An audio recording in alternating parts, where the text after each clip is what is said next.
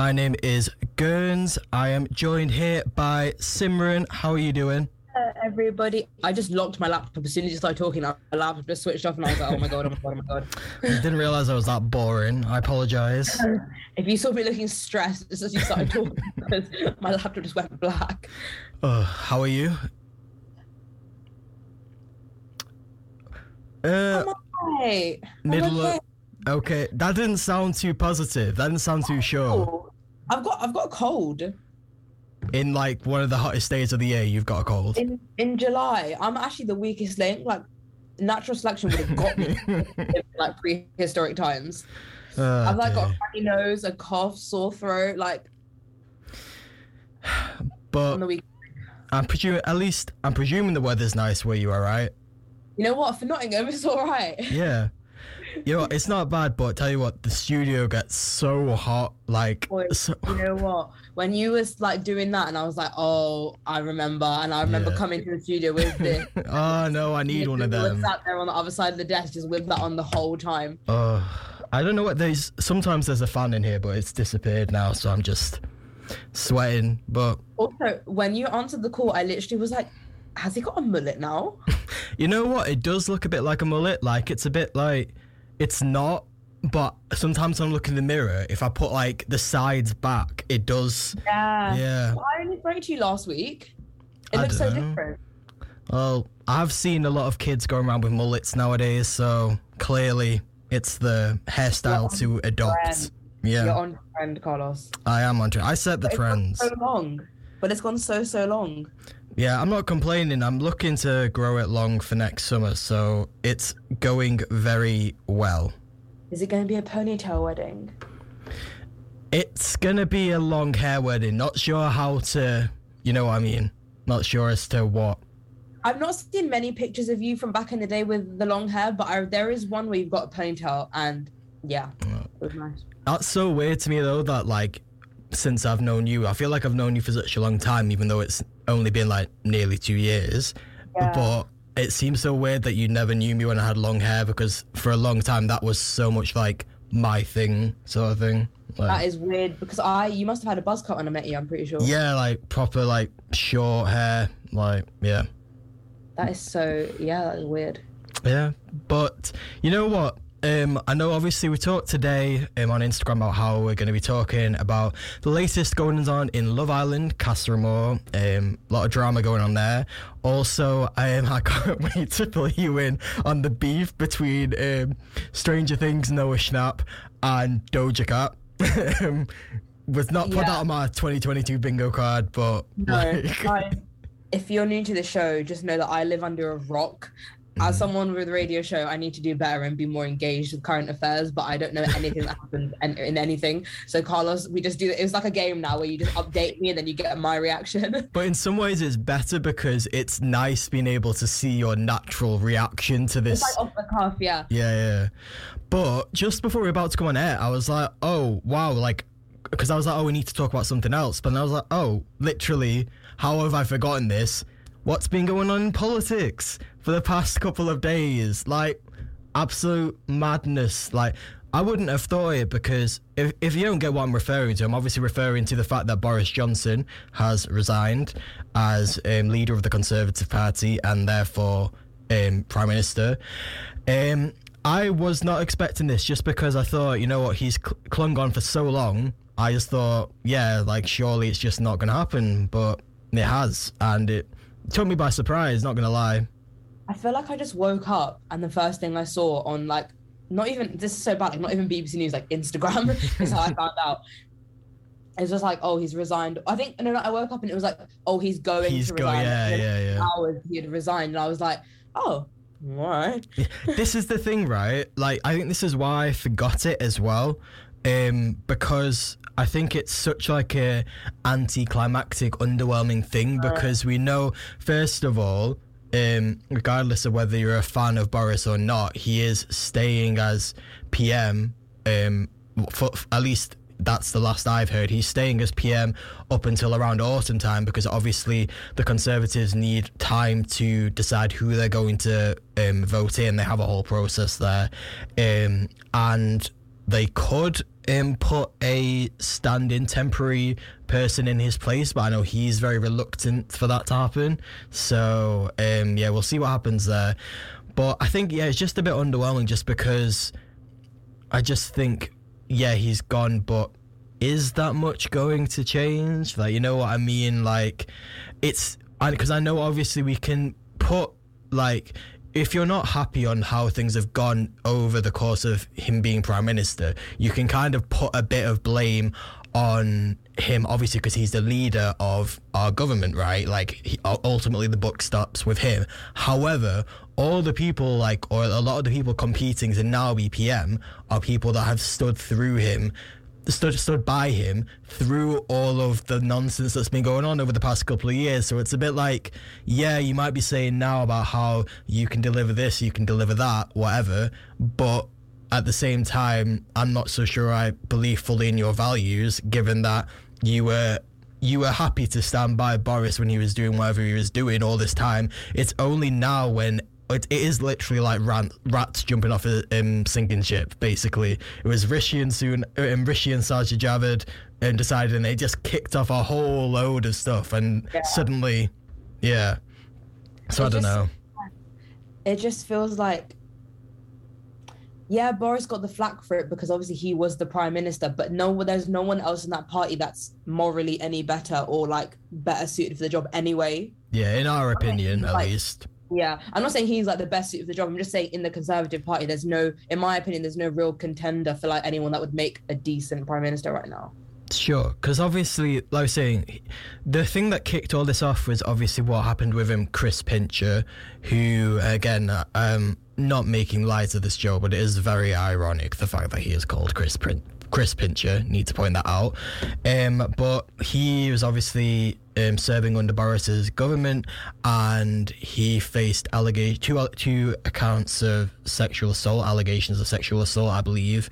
Um, that got publicized and he was um, suspended, or I think he resigned, one of the two. Um, but then I think people asked Boris whether he knew about um, prior um, complaints that had been made against um, Pincher, um, of which there were five, I think, and Boris said no. And then it came out that he did have knowledge, and I think that was the final straw, sort of thing. But obviously, that is bad in itself, and uh, in all cases of sexual assault, need to be taken seriously and dealt with appropriately. But if we look back over Boris's track record, and if you want to look at our Instagram, there's a very nice collage which I had very much fun making on Thursday morning of all the top headlines of Boris's um, career. Um, if you look back at all of that stuff, there's a lot of stuff that Boris has done which has been questionable, in, in my opinion, and the fact that all of these people had stand by him right up until now when it's the very last like you know clutching to straw sort of thing like now they're do- deciding to do it. I'm a bit like well how could i ever trust that you have my values at heart? You know what i mean? Like if you're prepared to stand by someone who you know is doing something wrong and you're not going to actually stand up for yourself or step back until you think it's going to affect your position. You know what i mean? But like with the fact that this is the incident that was kind of like nail in the coffin and you're saying like oh he's standing by someone but so is the rest of the conservative party who stood by him during the whole partygate stuff you know what i mean it kind of mm. works both ways in that what i'm saying is with the rest of his party there's no one else that's a good enough contender in my opinion to take his place right now because they're not innocent no one's innocent and the uk is not innocent yeah. like the fact that all this has happened and then this Chris Pincher stuff is kind of like like you said nailed in the coffin. It's just a culmination of so many things that have happened that have just been like this whole last two years, this whole government uh, run under the Conservatives has just been a meme. yeah. Such a, like, to the point where like it, it's the same feeling as when Donald Trump came into power in America, where it was like surely this is a joke. Like some of the stuff he was doing, I was like, there's no way this is real. Why aren't people more outraged? The party stuff happened here, and I was like, why is it still being obviously it was addressed it was on it was on like national news and stuff but i just feel like not enough yeah, and it's also the fact that you had people who um, were participating in illegal gatherings during lockdown getting fined like 10k, and then the members of government who were fined got fined like 50 pounds. And it's a bit like, well, surely if anything, I would argue that if you're in a position of um, what's it called, public people look up to you, right? If you're a position of public authority, if you're doing that, the um, sentence should be higher. Like I think that happens a lot with jail sentences, which I've I've struggled to kind of get my head around actually. But I think if you're in the public limelight and people look up to you, I feel like you do get a harsher jail sentence. Uh, I've seen Yeah. in the past, sort of thing. So I don't know why that's any different here, but yeah. it's kind of, yeah, it's it's shocking. Like I just, I just don't know what's gonna happen now. I, I, I mean, I wouldn't be surprised if some um, Asian representation came in, and what a milestone that would be. I mean, Still not a good thing. yeah, I know. I mean, I don't know. If we are gonna look for some kind of positive, I mean, I suppose there's a. It would be interesting. That that let's let's use that word. It just gives more power behind some of the policies that I've already gone through and they've attempted to get through that are basically at the root of it racist and mm. like classist and stuff like that. So when you're looking at like deportation policies, it's just going to be easier for these kind of stuff to go through. And then the more that people protest, the less it's going to mean. Yeah, because they just be like, well, we've got a person of color leading the country, so we can't be racist, which obviously is a moot point. The level of tokenism is just insane with like those three. Yeah. I just feel like, oh, it just it doesn't mean anything. The, the representation means nothing if it's not good. I have a question which I've seen circling around, especially in light of obviously Rishi Sunak has come forward um, with his slogan "Ready for Rishi," um, saying that he wants to go for PM. He, in his first video, which I saw, he is very much like talking about how his grandma came to um, Britain and was like, she worked till she had enough money and then brought her family over. And there's very much the story of immigration, which I know is um, very familiar to a lot of people of colour living in Britain um, with regards to their um, ancestry. Um, do we think that um, politicians and people in these positions of power should be able to use the emigration stories of their ancestors or relatives to sell themselves as being a, you know, I mean, more relatable, that sort of thing. Only if your policies reflect the humility of that story that you're mm. using to promote yourself. Yeah. If your policy reflects like the humbleness and the struggle and you know recognizing people that are in that position not 40 50 60 years ago but now and acknowledging that it's ongoing and doing things to help them the people that are doing going through that now and the people that are a product of that then yeah use it because Yeah. then obviously that's um, relevant but obviously if you're putting forward things that are literally the complete opposite of that Yeah, it's not. then it's just it's just like baiting the public into kind of using this kind of like person of color card to get into a position of power when you're not going to do anything to help the people that come from the same backgrounds that you that you speak of or the same the people that have the exact same life experience of the stories that you're using to put you in the position of power in the first place Yeah, exactly. This is I was watching um, Rishi's video, and it was obviously talking about how his um, grandma came over here, and um, they had like visuals, like black and white visuals of a plane and stuff like that. And I was literally like, "But you're part, or, or you were part of the same like cabinet, the same government that."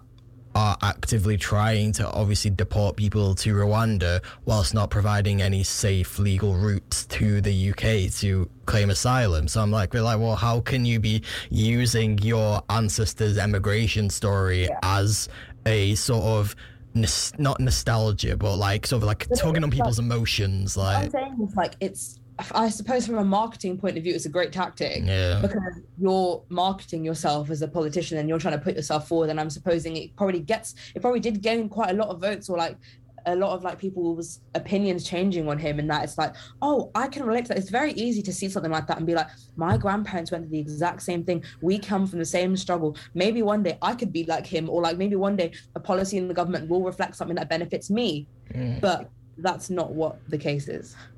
Yeah. I don't know. You know, I was surprised by. Um, so me and Halima went to the Curry Mile last night, because obviously it's Eid over this weekend. Eid Mubarak to everyone celebrating, if anyone's listening. Um, and yeah, we went to go chat to some people, and I was surprised. We found one or two people that actually were a bit like, you know what, Boris has had a um, hard time. Like, give him credit where it's due. Like, I don't, I don't think we were expecting that, but I yeah. think your like the proportion of people that are leaning more right, I do think is getting like uh is increasing since like Jeremy Corbyn stepped down and stuff like that. I think people are losing faith in the Labour Party, which is why you might hear more people not necessarily there are more people with those opinions, but more people that are more confident to speak up about those opinions now. Mhm. However, he has not done a good job, in my opinion. Yeah, I mean, just because, like, obviously, you can see. I, I would agree that obviously the pandemic and everything that's gone on, like, it would be hard for anyone to. Oh, yeah. like deal with that, but then if you look at like everything that went on with like, and obviously he's not directly responsible for this, but everything with like Matt Hancock, for example, he was working directly under Boris. Yes, a lot of the majority of the blame needs to be placed on Matt Hancock for like all the um what's it called? All the um old people home deaths that literally happened at the beginning of lockdown because they were actively sending old people with covid back into care homes and all this like spending billions on track and trace systems that just didn't work. But who's but like who's Matt Hancock's boss is Boris, right? So like you can't uh, you can't argue that that was dealt with well, and that's just one of many examples. I guess one one thing I feel like I will never forget is the party stuff. It's just I don't feel like anyone got punished enough for it. Like it wasn't such a big deal. Like no one pressed him that much on it. No one pressed his cabinet that much on it. It just came out that it happened. He got ratted on basically, tried to deny it. In fact, we found out that he was lying about stuff. And there was literally pictures of him with like drinks in his hand. And you know what was the one where it was like he he went he went into a party to try and break it up, but then later on like there was a picture of him with a drink in his hand. Yeah. And it's the fact that obviously it was both him and Rishi that got fined for that, and now obviously Rishi is trying to go for PM, and I'm sure that'll probably be conveniently thrown under the carpet. Like, like there was no outrage for that. Like, I think obviously there was, but not enough.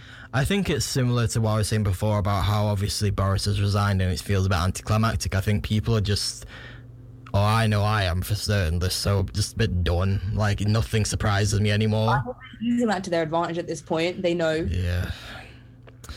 Uh, I mean, we'll see what happens. At least we know it's not actually that far away from a general election, 2024. Um, it really isn't that far. It's, it's it's not that far away. Like two years. I don't know. But yeah, we're gonna play a bit of music now. This is the politics conversation over. And you know what? This has actually been all right. I feel like this has been a sort of like not too negative, just reflecting on stuff rather than. I think because no one's actually died directly. Touch wood. I think the situation itself was really underwhelming anyway. yeah. It's kind of like, oh, it's happened. Tell you what's mad though. I mean, I'm not gonna delve into it, but what was going on in Japan? Do you see about that? Yeah, Yeah. the um, Japan's ex prime minister getting assassinated. Like, and apparently, sorry, Oh, sorry, on. go on. I have. I don't know if it's just me and this is really irrational, but whenever there's like a big speech and it's being broadcasted live, I always get really nervous that something like that's going to happen. So the fact that it's actually happened is not nice. Yeah, I mean, I'm not gonna. Obviously, I, I don't wish this to. I don't wish anyone to die. Or I don't wish any harm on anyone. However, I I am surprised that this sort of thing doesn't happen more often, especially somewhere like America as well, where it's so easy to get guns. And when you had someone so contra- so so controversial as Donald Trump, I don't understand how he managed to make it through four years completely unscathed. And that's not me saying I'm advocating for him to have um, that yeah. happen to him, but at the same time, like I don't understand how, like especially like these like.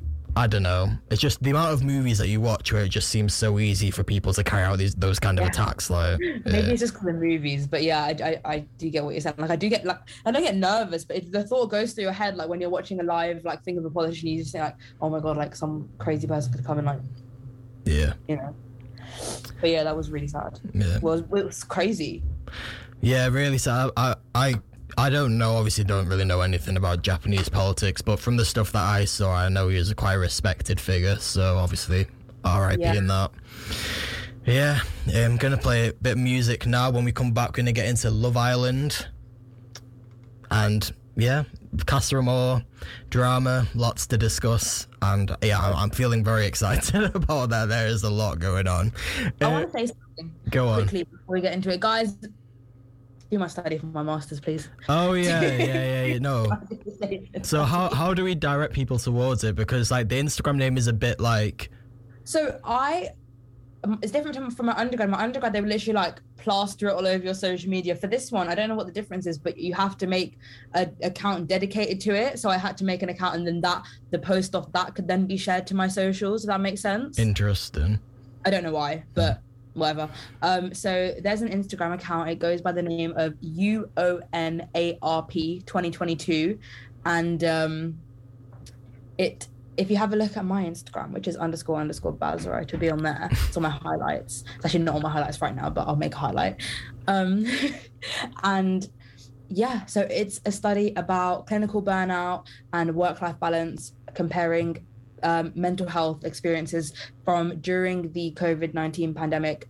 Um, compared with now that the restrictions have been lifted in this country. So, if you are above 18 years of age and you have been working in full time employment um, in the same job that you were working during the coronavirus pandemic that you are now, please get in touch. Yeah, it's a shame. I don't think neither me or Halima can do that.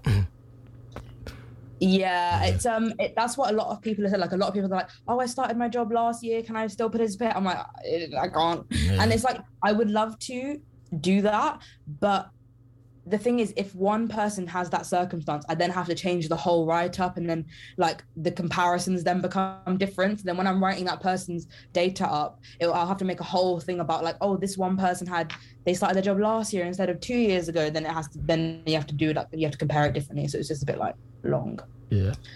No, definitely. But I hope you found people. I'll try and direct people towards Yeah, it. it's going well so far. I mean, I only need I need like minimum like 15 people, and I think I just got my 15th today. That's good. So yeah, I'm I'm hoping to get another like five or 10 more. 10 would be like I think 10 might be a bit much, so maybe five. Um, but yeah, but my main point uh, my my main point actually wasn't to um plug my studies, but get in touch please if you're eligible. Um, um, it was just like I'm overwhelmed. Bye. it's just scary. And my point is, I'm not here to complain about it being scary. I'm here to tell people that being scared is a good thing. What? What? Um, but I don't understand. Is it your academic work that you're overwhelmed by? Yeah, and I'm just thinking like, in in my instance, like specifically, this is this dissertation is like the culmination of this master's. This master's that has already like kicked my butt for the last year, you know. So I just feel like it's kind of come down to this now, and I'm in the last month, and I can't get my head around the fact that like this is it. Yeah. After And this is that- adulting. Oh. yeah first of all that um but like sending out the invitation and putting it on the socials and stuff i was a bit like freaking out a little bit because i was like oh my god like this is it like this is this is real now the study's about to happen like people are signing up for these interviews and they start on tuesday so i'm like this is this is it this is time and i was like it's crazy and i just think i had a bit of a moment a couple of days ago and i was just like it's fine because you just have to have faith in yourself. You have to believe in yourself, and that's all that matters, you know. As long as you believe in yourself. Yeah. So I just thought I went through a bit of a rough patch a couple of days ago, so I thought I can help anyone. I'll try and help. Yeah. Take your own advice. You're always coming on here talking about like positive mental health messages, all that sort of thing, and then the next week you're back like, I'm so burnt out. I'm doing this. I'm doing that. And the studies about burnout, which is the worst part. Um, Uh, like everyone says, I swear to God, everyone says this to me. Like, Simran, take your own advice, and it's true. yeah. Yeah, well, I hope you it goes well, and I hope that you don't burn out whilst doing a project on burnout. That would be so ironic. Yeah. Actually, it already is ironic because I am burnout. But but anyway, like you said, what what's the Instagram again? Plug it. U O N. I was gonna, I was gonna, you know, I was gonna try and say it in the military alphabet, but I can't think that fast. Umbrella, I just made them up. umbrella. No, I know it. Umbrella Oscar November Alpha Romeo Papa 2022. Cool. U O N A R P 2022. Cool. onto non onto non-academic stuff. Also, yeah, I'm impressed by that.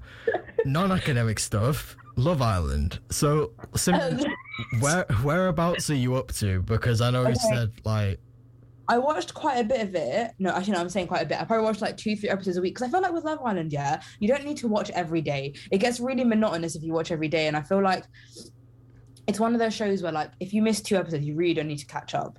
mm, You either get someone to tell you, or even if you just watch the most recent one, you kind of figure it out. yeah. Um, so I watched episodes here and there, and then Casa Amor I watched probably the first half, the first like two, three days of Casa Amor, and then I watched literally just the recoupling, Yeah. like that, that, that 10, 15 minutes of that one episode. I mean, you've probably watched all of it then, because I think there's only like three days of Casa Amor. Oh no, then I'm definitely missing more. Though. I haven't seen all of Casa Amor. Okay. Well, Casa Amor was a week though. everyone's saying this, but I think they might have. I, I don't know how long it is normally, but like I feel like there was so much going on. Maybe they needed to bring everyone back together. But yeah, obviously. say, Sorry, go this is on. a very good season, season of Love Island. Yeah, no, I think they've pulled out of the bag. I think it's so. it's gone it's gone we've we've left the influencer side of it now we're actually getting real people back Mm, definitely. no, yeah. they've they've saved it. Even though, obviously, what we're about to discuss as well. Even if this is literally the people, in my opinion, are not very good people, like morals wise. It's I'm good TV. what you're about to say Right, so I'm just like Right, so you've seen the recoupling, right? You've seen like what's ended up like happening, and I'm just there is not one man in that um villa who in my opinion is a overly good person. yeah Yeah. and and i could i could go you could run me through all of them and i would give you a rant on all of them Exactly. Like I think the person who I would probably like who I'd probably give the least like flat would be Davide. But even then I'm just like there's just so much stuff that is just screaming misogyny right now. Like, li- literally, we can go through all of them. Like Dav- Davide, for example. Yes, he um might not have really done anything that bad in terms of like he kissed people in Casa Amor and that sort of thing. But obviously, he'd only just got back with Ekin-Su, so it's a bit like, yeah, there wasn't that much there. However, the fact that he still goes on and on about what Ekin-Su did, which at the time, don't get me wrong, I was annoyed at Ekin-Su when she did the whole crawling on the balcony thing with Jay. Like, I didn't, I didn't think that was great. However, he's still going on about it. What, like three weeks later, like about, oh, you did this, you did. I'm just like, let it go. it's like if you're going to be all lovey-dovey with her there's no point keep bringing it back up whereas if you if you're still if you've still got a stick up about it then don't be with her Exactly. and then don't be lovey-dovey with her and don't be like all coupley and stuff because not to defend her or like to be on her side even though like she you know it, it what's done is done and i'm not i'm not Ekin-Su's number one fan but i'm also not her biggest hater um but like not to defend her but like she doesn't deserve to be like given those mixed messages if, if behind her back he's going to be like rude to rude about her and still bringing it all up and then to her face he's going to be nice Yeah, exactly. Like, it's just a bit. I, I, just like when they first got back together, I was kind of like, okay, it's a bit like cheeky, chappy sort of thing, tongue in cheek. Yeah. but it's still going on. I'm just a bit like, it's either they know massively what they're doing and it's like a lovers to enemies back to lovers trope that they're trying to do here because i i'll probably put it in now like i think they're going to win there's reckon they'll win. definite potential. Definitely. yeah i reckon they'll win at this point um so they might to an extent know what they're doing and know how they look to the public and by playing up this like cutesy thing that they do and then him he kind of I don't know if he knows it or not, but obviously he has this like kind of funny side that everyone thinks he's funny. Maybe it's the accent or just It kind of the bit. you know, yeah. it's the you are a liar actor. It's like he's a meme now. Yeah. So I think a lot of stuff he says, no one takes it that serious as well because it comes out in a funny way. Mm, definitely. But I don't know. Like I say, he's probably like the least on my naughty list. But it's just um, like even thing- for him. Oh, sorry, go on. No, no, go on. No, no, no, go on. No, I just say even with him, like it's just like it's not. it's not great. Like, there's a Like the Tory government, no one is innocent. in our opinion. Well, I mean, Yeah. you can probably find the stats to back it up, but yeah. Anyway, One thing I really want to speak about before we get onto the boys that are like that that that recoupled. The other is it just is it just Davide and Luca that stuck with their OG partners? uh, no, well, Jax decided to, but obviously, Sorry, like, yeah, Jax as well. yeah, But Luca, right? We need to talk about every year. Love Island, there's always a boy in a secure relationship that goes to Casa Amor and all they do is egg on the other boys to cheat because Yeah. they know what they're doing and it's got nothing to do with their birds sat in the original villa. It's about them going back, having a really adorable recoupling and then thinking they're going to win. exactly. But they come across so slimy. Hmm And this is the thing, like, obviously, I wasn't happy with what Dami got up to in Casa Amor, but when he called out Luca for, like, I don't know if you saw that, but he called out Luca for, um, they basically said, like, you're being fake. He took it back eventually, but I'm still like, yeah, like, he basically said, like, you're just, you're egging all of us on, but then you're like, um, Yeah. yeah. I just think, like, who did it last? It was a Jake Yeah. with Lib- Libby. Libby. L- Liberty, yeah. Yeah.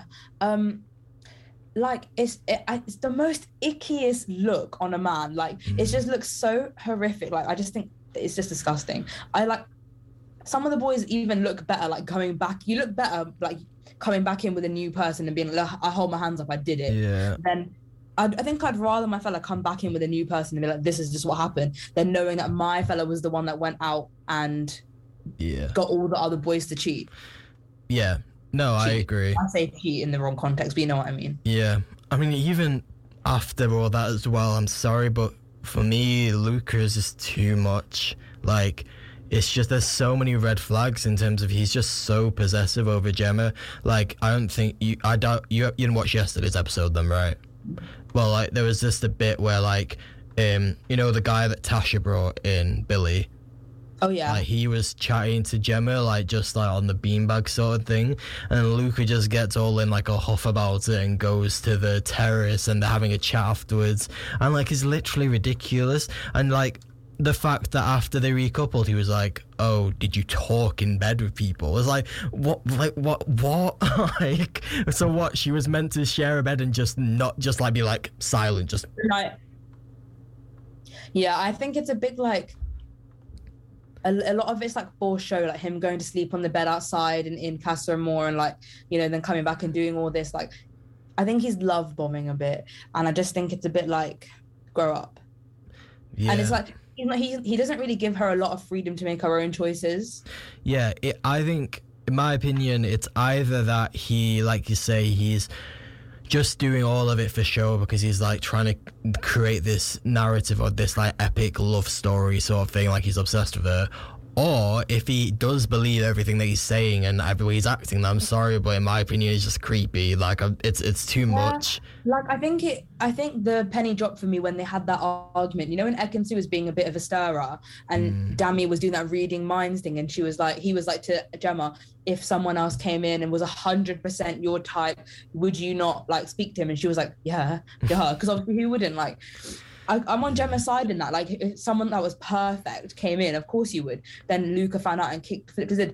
But then Gemma was like, shit, Gemma, like, good, but fair play to her, stood by it and was like, yeah, I would because if someone came in that was hundred percent blah blah, like obviously I would. We're here for a reason. He was like, well, that's just never going to happen for me because that I would just would never. I'm hundred percent you. Like, chill out.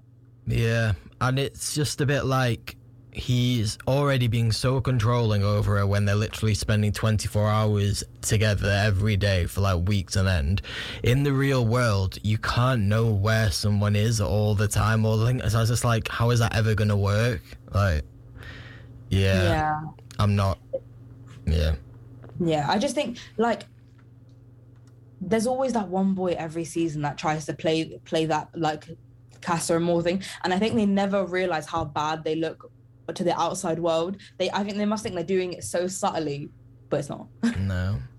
Then you've got like Jax and Dami, who obviously are people that were in happy couples and decided this is the thing that I wanted to talk about, right? They decided to test themselves. Now, this whole narrative of oh, I'm going to test myself. Like, how do I know what I've got is real if I don't try it on with other people? I'm just like, okay, I, I get what you're saying in terms of like maybe you need to give the other girls like the light of day sort of thing. Why is it that your argument is I need to go and snog a load of other girls or like like sleep in the same bed as other girls and like kiss them, which they said themselves is intimate. Why is it that you feel you need to do that to know whether a relationship which you've been in for like a month at this point? Like, I know we're not saying related, not boyfriend, girlfriend, but you've literally been together 24 7 for like a month. Why is it that you need to go? It's like three days. Why do you need to go off and snog them and do whatever to see whether it's real? I, I don't get it. Like, do people do that in the real world? like, do they do they get with someone and then be like, okay, I'm gonna go out on the pool tonight just to see whether it's genuine or not? Like, I just feel like it just means that you can't like think for yourself really, and you can't like make you can't be firm in your own decision. And it's like I get the point of Casa Amor is to do that. But I just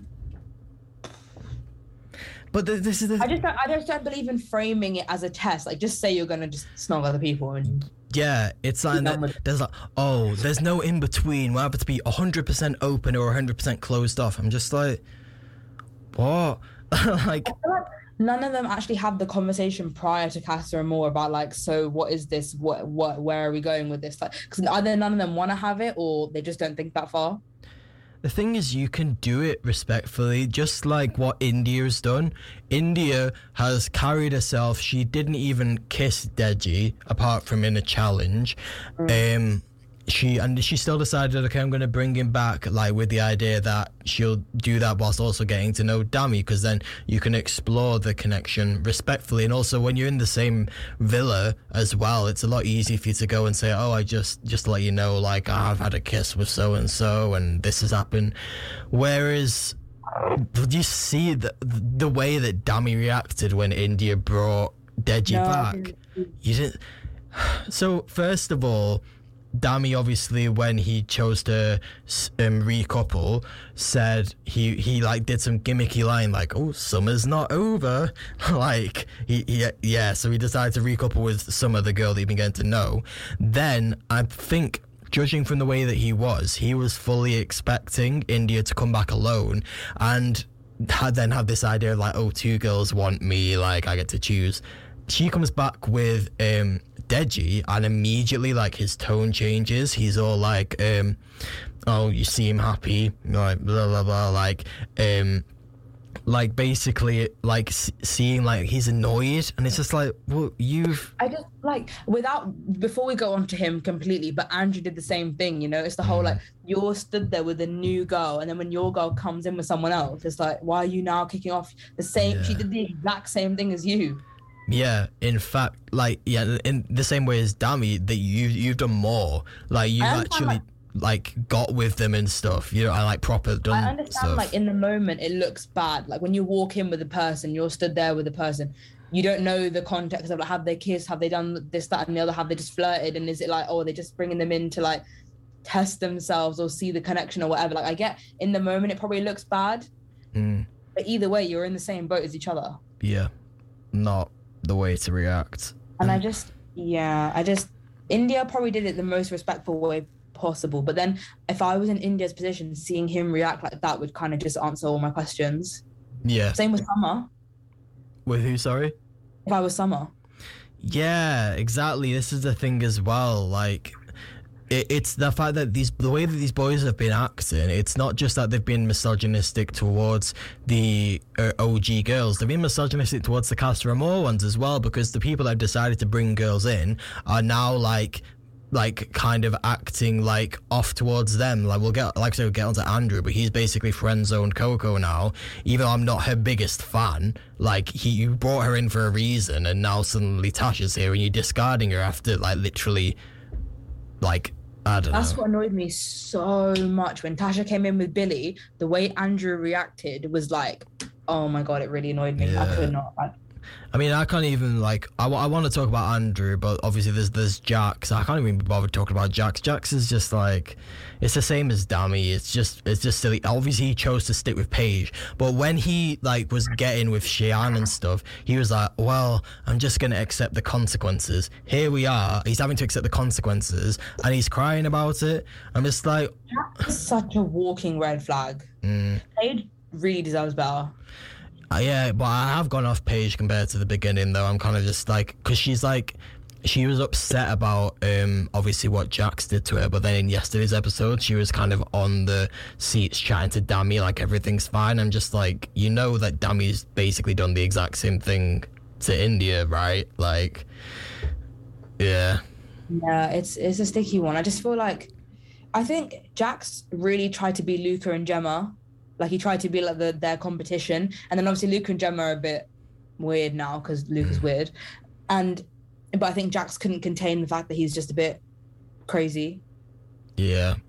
It's... And then yeah, the way that what's her name, Cheyenne. Yeah. Yeah, that whole thing. That's, that's that's the minute I watched it up until I didn't watch anything after that. When when um the presenter Laura when she yeah. said something about like oh so who was the person you had a connection with Cheyenne and she was like Jax and then Paige's face just went yeah.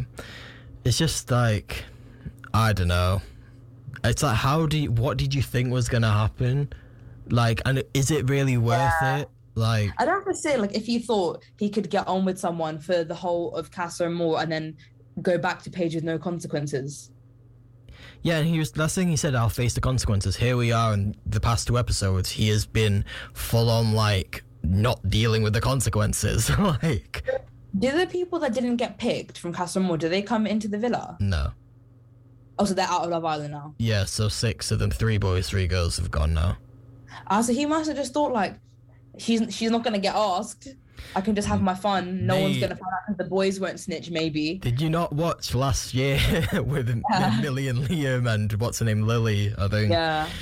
Yeah, but anyway, Andrew, literal like, I've not liked Andrew from day one. I want to put that out there. I haven't been. A f- I remember a few days in when he literally lied to Tasha about like not her not being in Luca's top three or something like that. Yeah. Like, and I was literally like, why? Like, you're obviously gonna get found out. Like, why would you lie? Like, that was the first indication. Then obviously, him and Tasha have kind of been going like strong in a sense that they've been together since the beginning, and he like I think the public and the boys as well have kind of created this narrative that Tasha is the one that's kind of being fake and is doing this, doing that. Um, which I don't know as to how much truth there is in that, but certainly, like, she now, at the stage that she's in now, for definite, she has been got a lot more stick for stuff that is not, like, major at all compared to the boys and now Andrew as well. Like, I, I would encourage you to watch last night's episodes because it was great TV. But um, to summarize it for you, if, if you don't mind me summarizing it, um, basically, um, Coco revealed the naughty stuff that her and Andrew got up to in um, Casa to like her friends. So then she went up to Andrew and was like, Well, I've told them now they might like tell Tasha, so I feel like you should tell yourself. So then oh. Andrew had to go up to Tasha, literally like uh, like shortly after Tasha had had a conversation with him saying, "Okay, I need you to be completely honest with me. Like, apart from kissing in the pool, whatever, did anything happen?" He was like, "No," and then kind of like they ended up in an argument. He had to go to Tasha, and I'm not gonna say it on radio because it involves explicit language, but he basically said that he had to. That he basically said like, "Yeah, right," blah blah blah. Um, and yeah, it, it, it was it was hilarious in the sense of like I can't believe that that this is actually what is going on right now.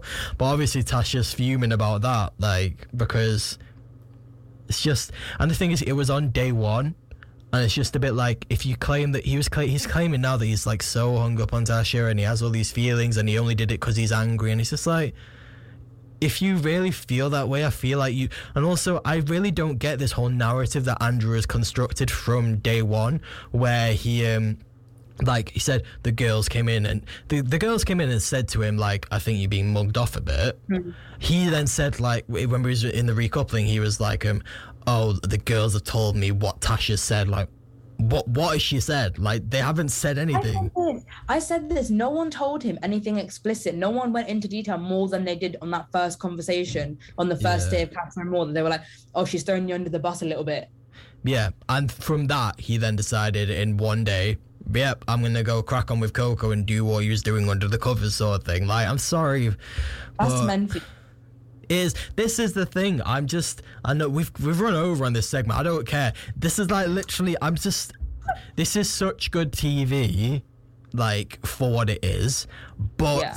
it's mainly because like I've seen um I don't know if you know on Twitter, um, Bolu Babs, like I follow her, she does loads of great tweets. She was like, Is this the worst group of Love Island men that we've had? And I would probably argue, yeah. Because like we said at the beginning of this conversation, I can't think of one of them that is like actually like morally good in this circumstance. Like they're all just and the fact that um yesterday, like I said, like the the if you see the clips online, you'll understand what I'm talking about. The fact that this is all kicking off over what Andrew did with Coco, it's it's quite funny from our perspective. Obviously, it's meant to be entertaining for us because we're watching it. But then in the actual villa, Tasha's Tasha obviously got upset, and all the boys were kind of still joking around about it, and it was just a bit like she's like kind of re- she's really upset about it and you're over there kind of making jokes about what happened it's just a bit like yeah this is it's not nice Yeah, it might it might be the worst group. I I get how it like makes good TV and we all sit there and we're like, this is entertaining, but like, you know, they're real people and it just I think it's a really accurate re- reflection of modern day like the average man. this is the thing i was thinking about this when i was driving here and i was like i actually can't comment because i've just don't really know like i've never been on a like lads holiday I, i've never been in like a group of male i haven't been in like a group of male friends for like what 10 years now like and i, I don't know like whether this is commonplace or not but i'm just i'm just confused like so much about like the cheating or like the like kind of unfaithfulness. I think everyone knows that's always been a thing and probably always will be a thing in society. It's the like the excuses that people use to justify their actions, like Andrew, for example, Hmm. and then the double standards, like um Andrew, for example, Dami, for example, yeah and just kind of like the manipulation tactics, like Luca. It's just a bit, yeah and just like the lying, uh, Jax. Yeah, not here for it, but I am here for it. like at the same time, like I'm not here for it, but I am here for it for the next couple of weeks just to kind of watch what unfolds. Like it, it saved Love Island, at least. Like, I think so. Yeah, they've, they've done it. Well done, all the producers. You've you've done well. Right. So, um, do you first? Quick. Yeah, you don't watch you don't watch Stranger Things, do you? No. Um, but basically, the guy who plays Will in it is called Noah Schnapp, and Will is the one that went missing, like in the first series. He's like the baby of the group, essentially. In real life, he went missing. No, no, no. In in the in the Oh, first oh, series, oh, oh, like yeah. he's like who the story kind of revolved around in the first series, and he's like the baby of the group, like essentially like quite small, like like kind of like baby face that sort of thing, and um, even now, even though in this fourth season, like his voice has dropped dramatically, and it's really weird to watch. Um, he's still like probably the young one of the youngest on set, sort of thing. Um, Doja Cat, obviously, we know who Doja Cat is. Um, so you know how season four dropped in two segments. So you had the first segment, the first like what's called collection. I don't know volume. The first volume dropped at the end of May, and the most recent one dropped last week. Um, when the first one dropped, there's a new character in season four. He's called Eddie. Um, and Doja Cat was tweeting about like how much she found him attractive, like this. You, you, you get the kind of thing, like, like kind of like thirsting over him, semi in a jokey way from what I got. Um, and yeah, he this character has attracted a lot of attention, to be fair. But yeah, Doja Cat in particular seemed very um interested in him. Then Volume Two dropped, and obviously again everyone's obsessed with this character um, and this actor who plays him. And i think someone did like a tiktok like referencing what do- every everything that doja cat said about this um, person. Um, and then noah schnapp responded to that tiktok i believe. Like you know you can like duet them?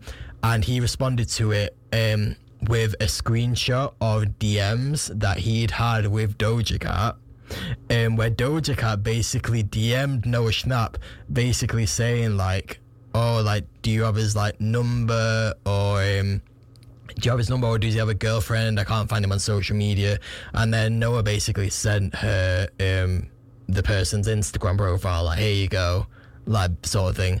That was the that was the extent of the exchange, which obviously in itself isn't really that major. It's kind of just like what you would expect, sort of thing.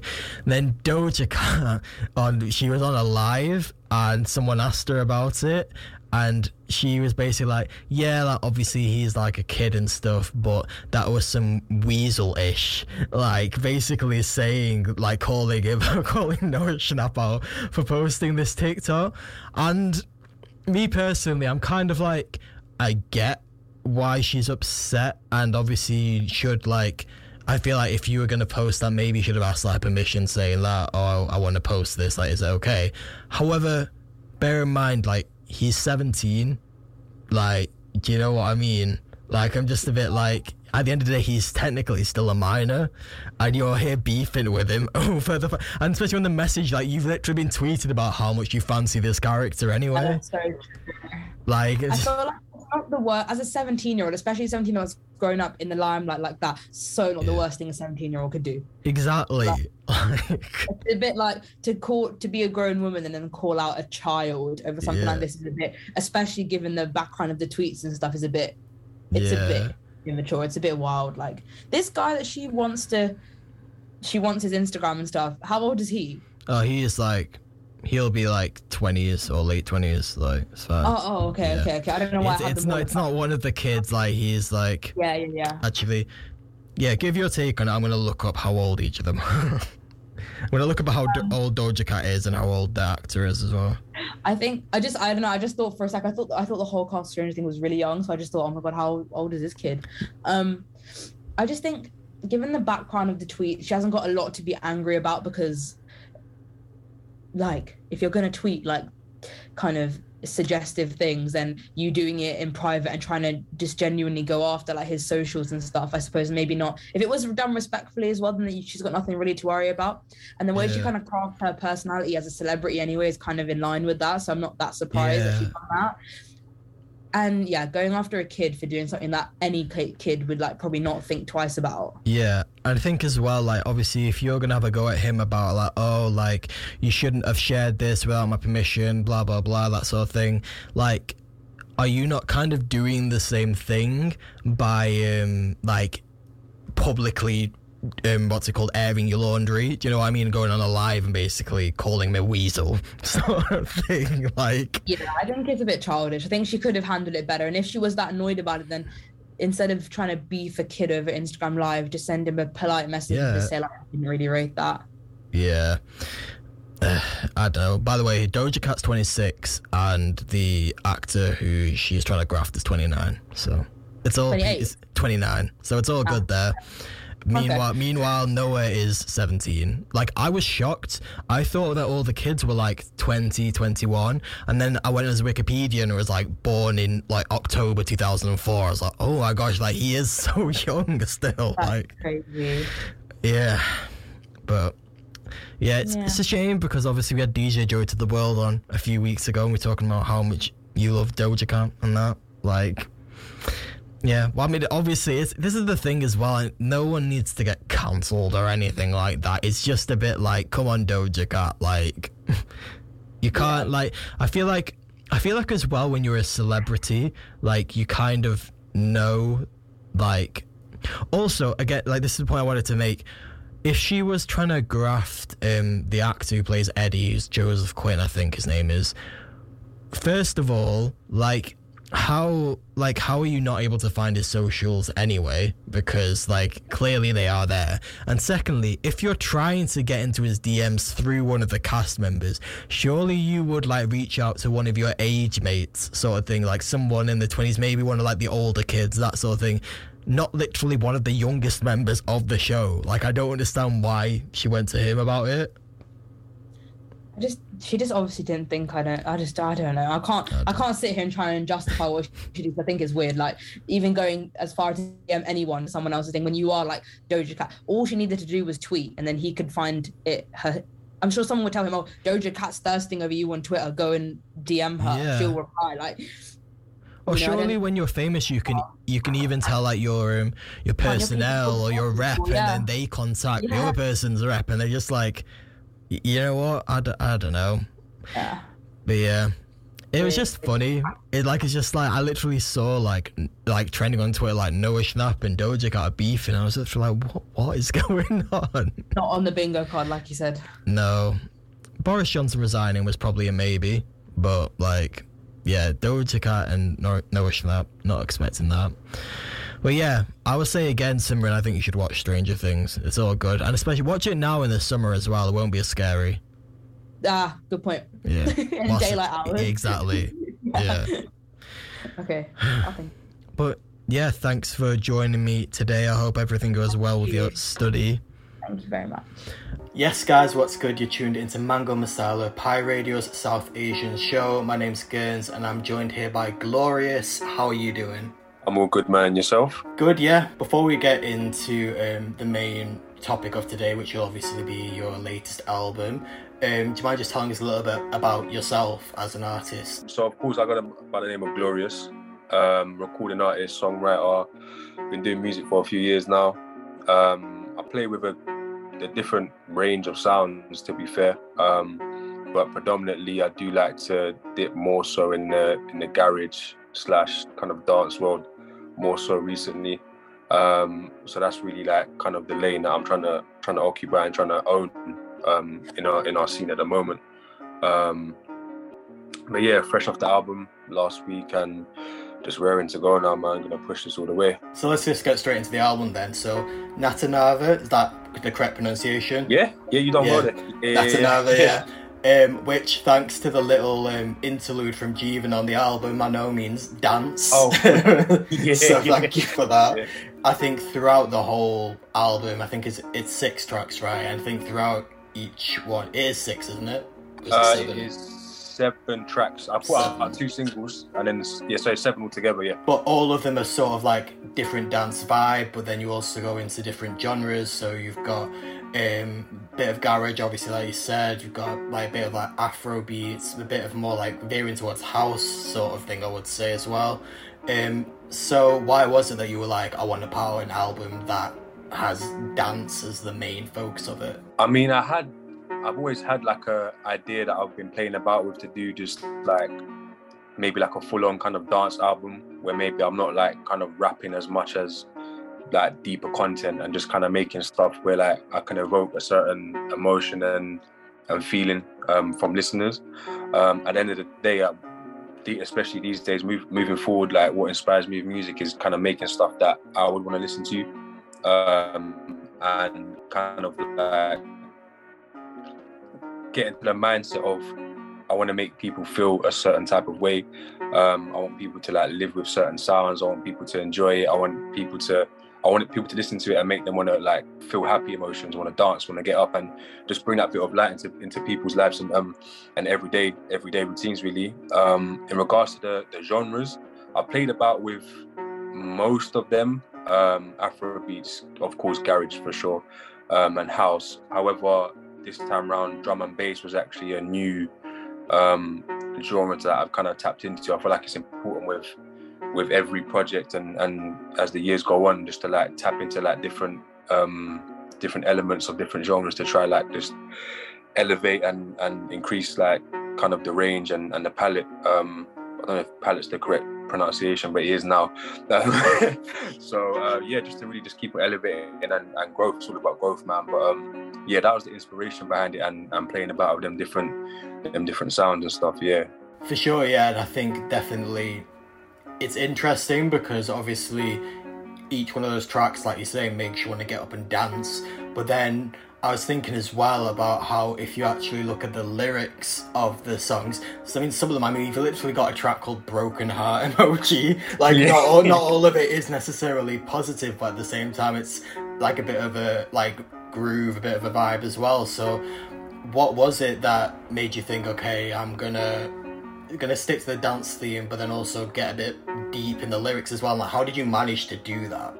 First of all, I mean, the, like, I'm glad you asked that question. That's like that's a really good question because it kind of allows me to explain a bit more the album on on the other side of the, the forefront, not just the the sonic, sonically and, and music side of it. So, with my albums and with my music in general, I like to kind of give a I'm trying to think of the best word, give like a reflection and maybe like paint a picture of where I'm at uh, personally, um, whether it's like in a mental space or where I'm at in general, just giving a bit of an insight into like personal life and personal feelings. Um, so with with the album Natanavā, I kind of um, painted like uh, I would say a picture through these sounds, but the main kind of narrative throughout it, taking away like the the, the sonics, was um, kind of had, at the start of the al- album, um, the lyrics and content, um, like like you said, Broken Heart Emoji, that was track three. So early on in the album was a bit more harsh in regards to the stuff that I was saying, um, in regards to like being kind of um, a bit destructive in, in maybe the my way of thinking in regards to say like I don't know companionships, um, having that sense of trust, um, coming towards as the album progresses, like from track four spellbinding onwards, that was kind of the turning point where we're still getting these same sounds like this Afro garage, whatever it is, this, fusion of different music, dance music, but the the song titles and the verses and the lyrics um, are getting a bit more light-hearted in regards to perfect that perfect example broken heart emoji was track three. That was a garage song. Um, the outro or the last song blinded. With the the main premise of that is being blinded by love so it's like a big kind of um, contrast so it's like by that by the time the album comes to the the last track blinded a resolution is kind of found so that's why in that sense of it's me reflecting where i'm at personally um, due to just eh, like life events, um, like personal situations and conflicts that's happened in the past 12 months. And I like to reflect that into the music. So say, I don't know, next summer when I drop an album, whatever whatever's happening in my life from now until when I finish recording that album, whether it's, I don't know, April or May, for example, then you're to hear that in the music. Um, of course, if it's over like dance music, then you're not to hear like 64 bars of like intricate storytelling, which I can do on separate stuff, separate songs and separate projects. But when it's dance stuff, you got to keep it quite subtle and and surface level as well at the same time. So um, I, I wanted to make sure that there was like a message and kind of like a little story narrative behind it as well. And I'm I'm glad that you picked up on it as well, man. Yeah, and I think it takes a certain level of skill to actually be able to do that. Like say, you've got to keep it light, you've got to keep it surface level. So to do that, but then also be able to get across the fact that yes, this is dance music, it makes you want to get up and dance, but then also if you look into the lyrics a bit deeper, it is telling an emotional story, sort of thing. And to be able to do that is a talent in itself. So, yeah, props to you for that Most definitely. obviously Natanavā, which I think I saw in one of your Instagram posts, is a Sinhalese word. Sinhalese word. So is that? Do you mind me asking what your heritage is? Yeah, no, of course. So um, I'm half Sri Lankan, half uh, Greek Cypriot. Okay. So um, on my on my dad's side, I'm actually quarter Tamil, quarter Sinhalese, which is obviously the different um, natives in Sri Lanka. Mhm. Um, in the past, like I mean, I've been I've integrated a bit of Tamil speaking on um, a drill song called Hat Williams featuring Taxaven that I dropped last year. Um, however, I'm not like I have to admit I'm not like really fluent in in these other languages. So if I could do a little bit of research and a bit of like help from family and integrate that in music some way, then that's I'm getting there. I'm getting there. But with Natanavā, it's actually a Sinhalese word, um, which translates to the word dance. Um, that simple as that. I want to make it very just like bold, one word, integrate my my kind of background and, and culture into it as well, which is a nice touch. And yeah, that was the that was the reason behind it. Yeah. Yeah, no, because I figured like because obviously I'd seen you being getting like plays on like Prit and Jeevan's show on BBC Asian Network, and I was Shout like, okay, well, yeah, shout out to both of them. But like I figured like okay, if you're getting played on that, you must be like somewhere in like um, southern India, that kind of area sort of thing. Um, but yeah, I mean you you kind of answered what I was gonna um, ask anyway. But um, I was just My bad. Sorry. no, no, it's fine. But like, so what? Why did you? What? Why now? I think is what I was gonna say. So like, obviously, like you say, you've touched a bit on your um, culture in the past, like here and there in a few songs. But correct me if I'm wrong, but this is the first project where it's actually called. It's actually got a non-English title as a project sort of thing. So, um, what was the reason for, besides just wanting that one word, that one bold statement? What was the reason for thinking now is the time that I want to actually? Because I think when you when you do that as well, you're fully putting it on the table, like this is part of who I am, sort of thing as well. hmm hmm No, of course, and even sometimes it can be a bit risky as well. I mean, like it, it would have been easy to do like put like a an English title for for, for like for instance. I mean, like when sending out music to like I don't know to playlist or radio or something like that. Sometimes it might I don't know it could it could turn people off. Um, but when kind of starting music, like my my career, like uh, I dropped my debut album two years ago. I always said to myself that I want to kind of integrate as much as as much of me as I can as possible, um, especially like cul- uh, culture and heritage wise. Um, sometimes it gets a bit. Um, I could overthink certain things because I want to like include so much stuff, but it's like okay, I need to like kind of do it in like a more of a calculated and focused way. Like I can't. If I if I've just started making music and I'm I'm a London artist, I can't like put like I don't know like Greek music all over my album or Sinhalese music or Tamil music all over my album because it's gonna like confuse people and confuse the brand. So I feel like now is a good time because I've kind of established myself a bit more. Um, I'm kind of finding my sound more um, in regards to like, the dance, especially at the garage, like I said. Um, and the the Gloryuss brand is a bit more solidified than it was maybe like two years ago, for example. I'm getting rec- recognition from from you guys, from other radio stations, from other companies and, and live shows as well. So it's like, okay, cool. Now Gloryuss is kind of arrived. Now I can slowly like give a bit more of myself and my culture. I mean, um, debut album Divine, I started off the album with Greek music, which was actually my nan's music on my mum's side because she used to sing as well. So that was like a small little, a little um, um, bit of bit of it there, and then as as I've come along, it's just slowly like little little things that I like to do, just to increase, just to kind of like increase and kind of like increase that like exposure on on the culture that I'm from and, and my background. But um, now, like I said, now that I've arrived and people kind of know like the brand and stuff like that, I could kind of just slowly like integrate it more into and just give give people a piece of me as well. Yes, that's really nice as well. It doesn't sound like any of it is like forced. You know what I mean? Like, I think there can be pressure, particularly for artists that aren't um, definitively British or English, to the, the not the not British or English part is sort of it can sort of be seen as something that kind of makes you stand out, which is great. But then also it kind of it's tempting to sort of lean into that and let that completely define you, which sometimes lets leads to people kind of pushing on it a bit too hard almost, and it almost feels like it's being forced. But what you've described sounds very much like when it feels right, just dipping into different bits, especially with someone like such like a mix of heritage that you've got as well now. That sounds really good. Exactly right. Exactly. Right. Sometimes it's, it's a bit more difficult when it's such like a a mixed heritage um, to try like integrate like different things and like causing confusion for listeners and stuff like that as well. So definitely uh, agree with what you're saying. Just like slowly kind of like do it in a way that's not forced and and that it's just natural and organic. Really, yeah. Obviously, um, Natanavā is your focus right now. It's your album which was released when this comes out. Will have been last week. Um, but uh, besides Natanavā, what have you got planned for the rest of 2022 and beyond? I'm gonna probably slow it down a little bit music wise in regards to the release of music. Um, previous years I've dropped like two projects per year.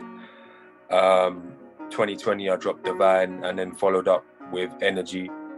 Um, 2021, I dropped a project. Um, here's a playlist for you, and I dropped the Garage album, The Essence, two months later. This year, I, I started off with a, a joint R&B project with um, Lex Stokes from from um, from United States. Like shout out to Lex, and I dropped like my first kind of solo project of the year. Obviously, last week, Natanavā. Um, for me now, rest of the year is just literally just focused on on, on pushing this album, um, pushing it out there, making sure that people are like kind of like really taking it in and and recognizing the the, the work that I put in on it. Um, of course, live shows. Um, I'm gonna try and get into more more shows and kind of just like showcasing it. Obviously, in one way through through putting it out is one way, but then showcasing it like during live formats as well is is like bringing it to life even more. So um, right now, the rest of the year is really just on the album. Rounding things off, do you mind just telling us um, where's best to find you on socials? Uh, yeah, of course. So it's um, Gloryuss underscore on pretty much all socials. So it's spelled G L O R Y U S S underscore. In- Instagram, uh, Twitter, TikTok's just Gloryuss. Um, so yeah, you can find me on there. Spotify is Gloryuss. Um, yeah, that's pretty much it, man. Sweet. Thanks so much for taking the time to speak to me. I appreciate the support. Thank you. Coming to the end of today's episode, thank you so much to everyone that has tuned in. This has been Mango Masala, the South Asian show. My name's GVRNZ. Make sure you follow us on Instagram at Mango Masala Radio for more fun content coming your way very soon. We were out on the Curry Mile last night speaking to some people, so make sure you stay tuned for that.